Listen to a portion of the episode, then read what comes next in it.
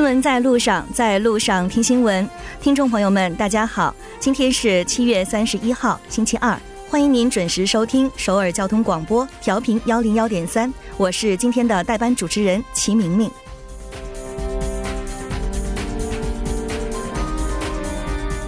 南北韩今天在板门店和平之家举行第九次南北韩将军级军事会谈，在四月二十七号板门店宣言后举行的第二次将军级别会谈上，南北双方相隔四十七天，终于面对面坐在了一起。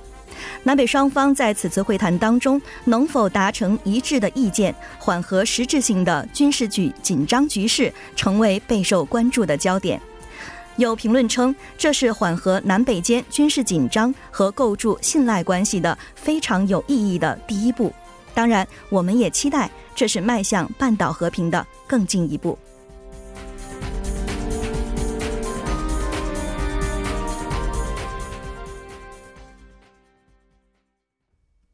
大家好，今天呢还是和昨天一样，因为木主播还在休假当中，所以依然由我来陪伴大家。那首先我们来关注一下今天的要闻。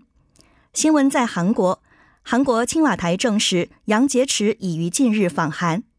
南北韩今日举行将军级会议，讨论非军事区维和问题。半岛之外，美国媒体表示，情报显示北韩在建造新的弹道导弹。中国上半年居居民收入榜，上海、北京居前二，人均可支配收入均超三万。在新闻放大镜板块呢，我们依然邀请专家学者放大探讨新闻热点焦点。今天的主题是半导体产业崛起的中国是否能够赶超韩国？如果您对这个话题有自己的看法，别忘了在稍后的讨论当中参与互动。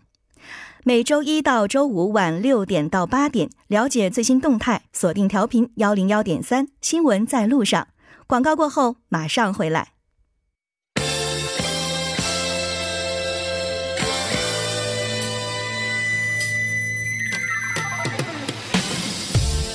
新闻在韩国，带您快速了解当天主要的韩国资讯。接下来马上连线本台的特邀记者周玉涵。玉涵你好，主播你好，很高兴和你一起来了解今天韩国方面的主要资讯。我们先来了解一下今天的第一条消息。好的，第一条消息呢是青瓦台证实杨洁篪已于近日访韩。那我们了解一下有关杨洁篪访韩的最新消息。好的，那么就中共中央政治局委员、中共外事工作委员会办公室主任杨洁篪本月中旬秘密访韩的消息呢？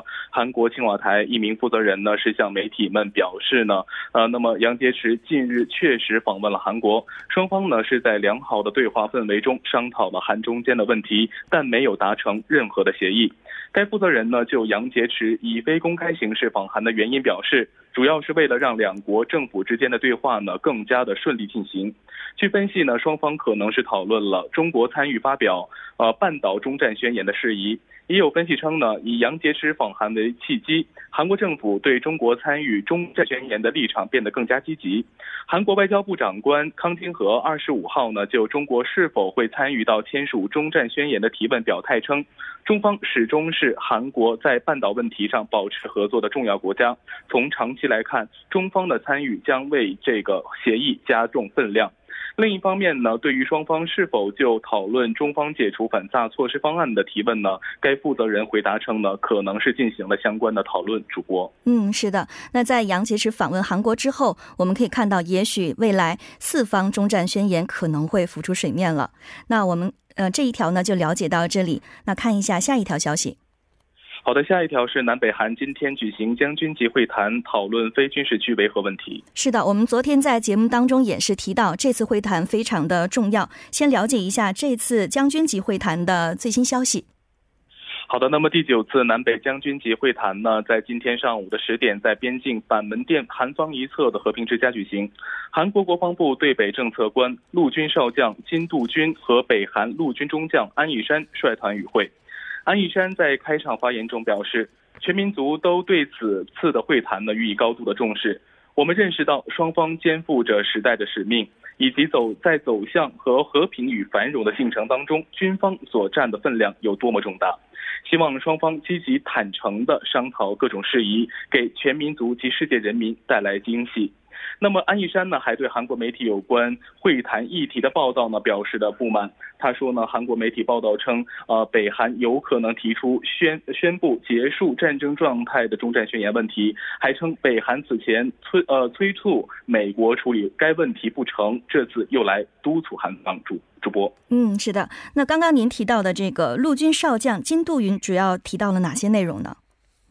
是的，那么金都君呢，则是引用了一句俗语呢，就是不付出辛勤的汗水，难呃难得有这个丰收的果实。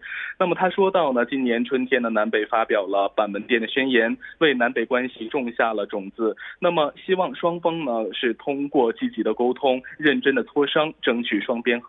到今年的秋天呢，能够结出丰硕的果实。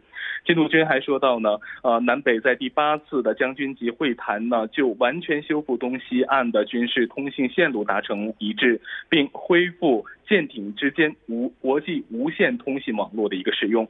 这些举措呢，在缓解南北军事紧张和建立互信方面呢，具有重重要的意义。主播。嗯，好的。那在在这这次会谈当中，有没有提到统一部次官将于什么时候访问北韩金刚山的地区呢？是的，那么韩国统一部的官员三十一号呢，就向媒体表示呢，统一部次官千海成呢是将于八月一号，也就是明天访问北韩的金刚山地区，检查南北韩的一个离散家属团聚的一个场所维修的情况，看望现场的工作人员。该人士介绍称呢，本次访问北韩呢，是对离散家属团聚活动设施维修情况呢进行一个中期的检查，勉励呢在炎热的天气下开展维修工作的五。五十多名技术人员和相关的人士，政府呢是将根据访问的结果呢，争取在八月十五号之前呢完成维修，为确保离散家属团聚活动顺利进行呢做好准备。是的，除了千海城之外呢，那么呃统一部人道合作局局长金炳大，那么现代峨山相关人士呢也将前往金刚山主播。嗯，是的。那在这个炎热的夏天，南北双方也是热度不减，我们所期待的应该还不算远吧？我们看一下第三条消息。好的，下一条是北韩煤炭疑似入境韩国，外宣网称对韩国制裁北韩表示不满。嗯，我们来了解一下这个具体的情况是怎么样的。好的，那么北韩的外宣网站《我们民族之间》呢，三十一号就发表了评论文章，称呢对最近北韩煤炭入境韩国事件的谴责，韩国当局对北韩制裁的一个意志，称制裁与对话绝不能并行。韩国外交部官员三十号就表示呢，政府有关机构呢正在对将北韩运入韩国的北韩煤炭运入韩国的这个涉事的一个韩国进口企业呢展开调查，并根据调查结果呢采取一个必要的措施。联合国安理会北裁制呃北韩制呃制裁委员会专家小组呢，六月份就提交了一份报告，那么就显示呢，去年有两艘的船舶呢，分别是从俄罗斯的那个港口呢转口的北韩煤炭，从仁川港和浦项港呢运入韩国，那么流入总量呢是达到了九千多吨。据悉呢，韩国关税厅呢正在重点的调查有关企业是否知晓相应煤炭呢原产地是在北韩，那么政府呢计划根据调查结果呢。对上述的两艘外籍船舶呢，采取限制进口的、限制入境，或者是通过领海时呢予以扣留等措施。主播是的，如果这个调查结果出来的话，政府肯定会呃给予相应的措施来进行。那我们我们来关注一下下一条消息。好的，下一条是特检组掌握金庆珠与德鲁王涉案人员有紧密联系。嗯，首先了解一下针对德鲁王的这个最新的调查情况是怎么样的。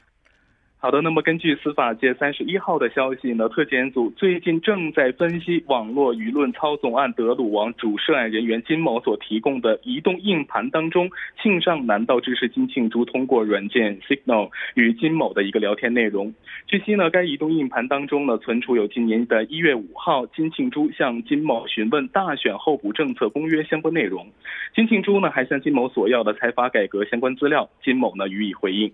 特检组呢还掌握了金庆珠与金某商议见面时间的相关证据。那么就在金庆珠呢向金某询问相关事宜的第二天呢，两人在首尔汝矣岛某餐厅见面。目前呢，特检组正在对两人见面的目的和经过呢进行调查。嗯，是的。特检组呢还，哎。呃，您说。我。呃，特检组呢正在对这个对话的内容呢进行调查的学，同时呢也是验证相关软件的一个聊天内容有真呃是否是真伪。如果说确定这个内容啊是真的呢，那么就可以呃认为是掌握了金庆珠与金某之间存在紧密联系的一个核心证据。主播，嗯，是的。现在呢，我们了解到也有说法表示，特检组内部其实还出现了两种不同的声音。是的，那么有两部分的声音，一部分呢是认为应该立即对金庆珠呢进行调查，也有声音认为呢调查案件过程当中呢应该保持一个谨慎呃小心谨慎的一个心态。特检组呢已对律师呃都某、金庆珠辅佐官韩某等五名被指定为是人事请托的嫌疑人呢进行了全传唤的调查。那么司法界分析认为呢，随着特检组调查日期的一个消耗，特检组呢最快呢是将于本周商议是否采取对金庆珠呢进行调查。那么特检组呢。预计是在询问等相关呃准备的一个过程告一段落之后呢，商议传唤金庆珠的一个具体时期。主播，好的，那我们看一下，简单的了解一下最后一条消息。好的，那么韩国原子力安全委员会呢，三十号就表示呢，床上用品呃床上用品的一个品牌叫米莎卡亚呢，所生产的部分床上用品的套装呢，被检测出含有对人体有害的放射放射性物质氡。那么目前呢，政府已经勒令的相关厂家呢，进行一个召回的措施。嗯，是的，人生的三分之一都是在床上，那结果呢，这个床上用品还造成了我们健康的这个伤害，所以非常让人紧张啊！我们会继续关注这个事态的发展。很高兴和你一起，呃，了解今天的韩国资讯。呃，我们下期再见。再见。接下来关注一下这一时段的路况、交通以及天气信息。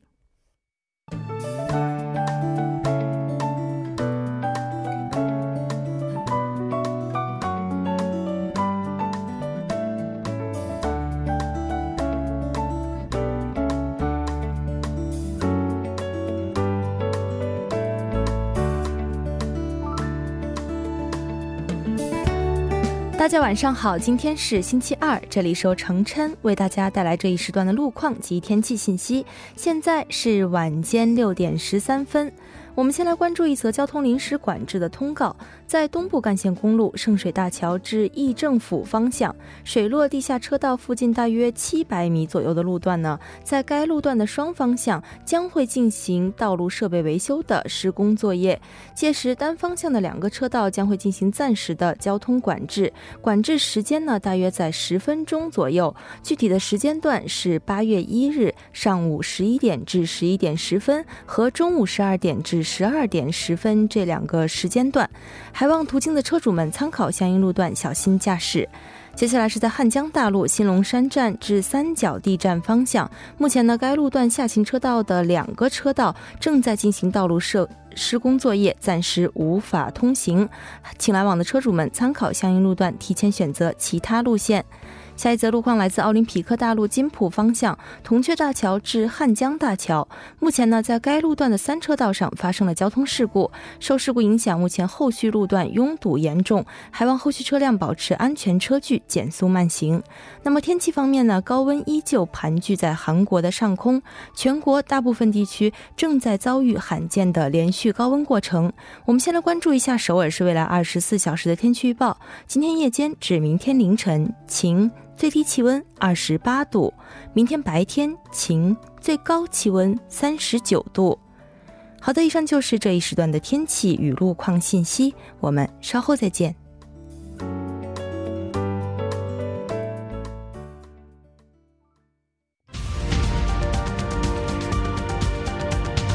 聚焦热门字符，洞察新闻背后，全方位解读当前时事，新闻字符。聚焦热门字符，解读新闻背后。接下来要请出我们的栏目嘉宾尹月，尹月你好，你好，曲主播，大家晚上好。今天你要给我们带来的新闻字符是什么呢？嗯，今天给大家带来的主题是中东呼吸综合症，那它有另一个名字叫 MERS，这个的话大家应该很熟悉了。嗯，是的，提到这个名字，我突然觉得好紧张，想起了曾经这个 战战兢兢的那些日子啊。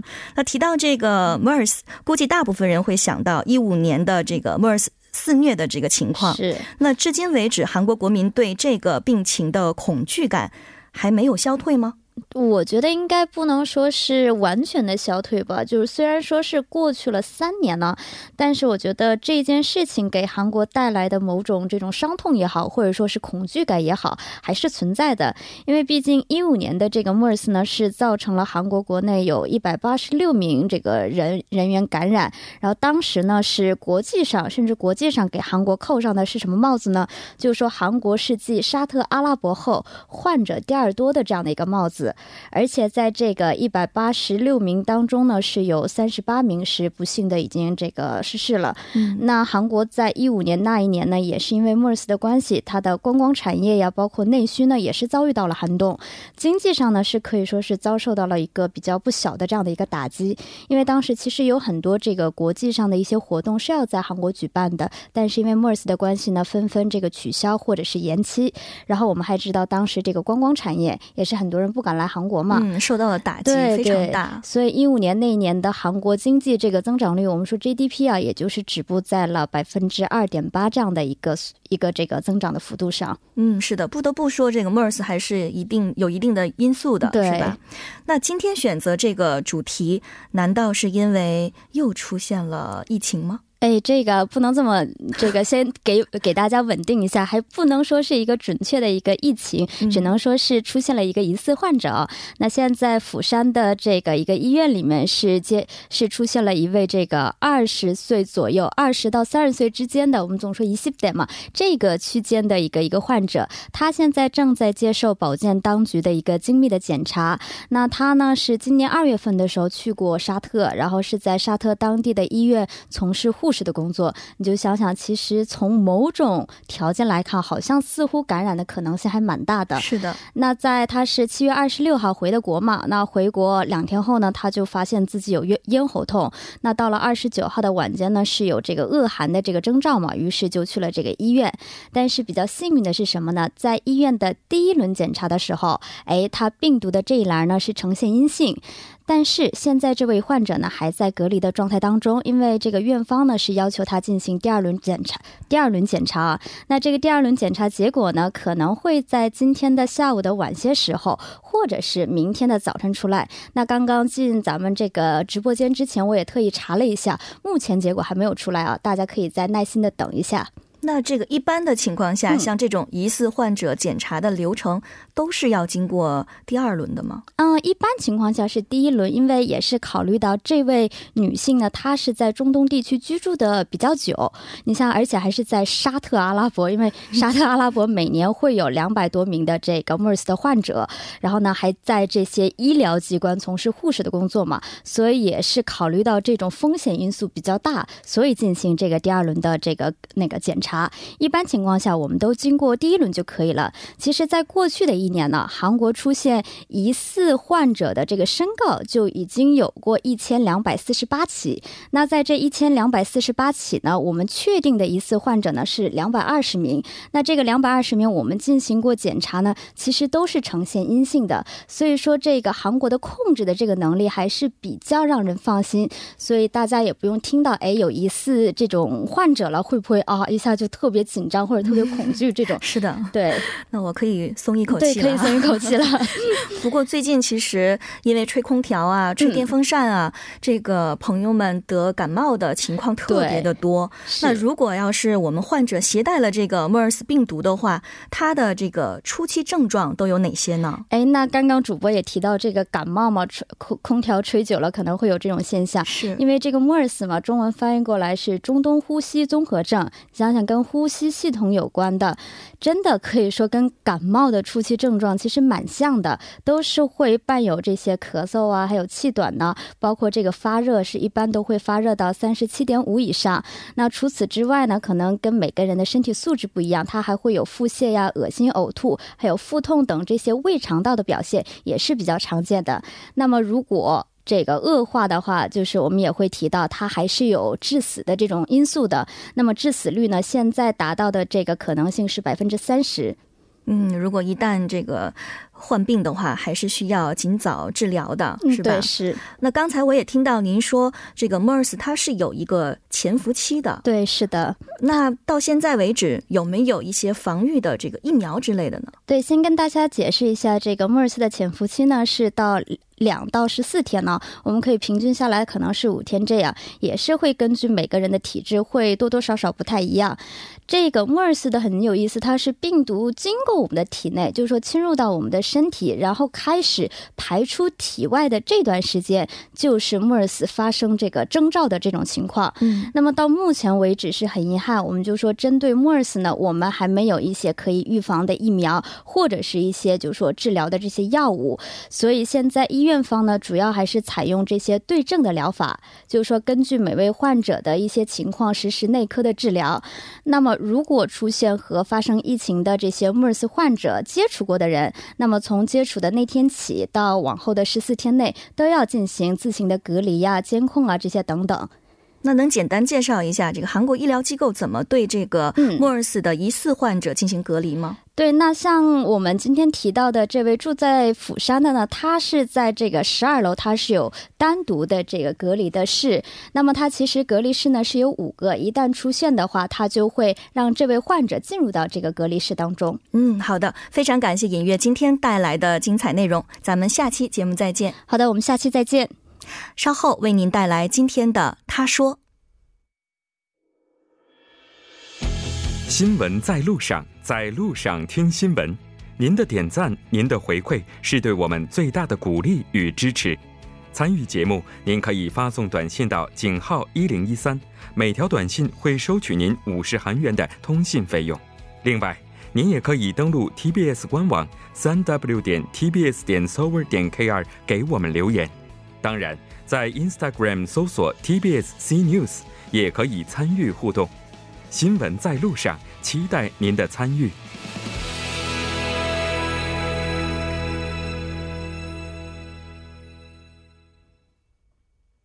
欢迎回来，听他说评舆论内外。接下来马上连线我们的特邀嘉宾，来自首尔迪基特大学的郑明书教授。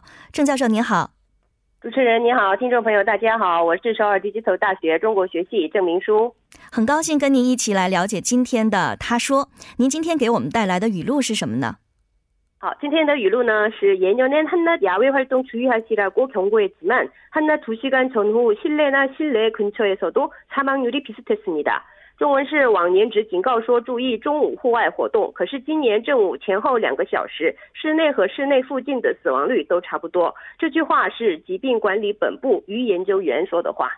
这么说的话，最近因为极端的这个炎热天气，造成伤亡的事故也是接连的发生吗？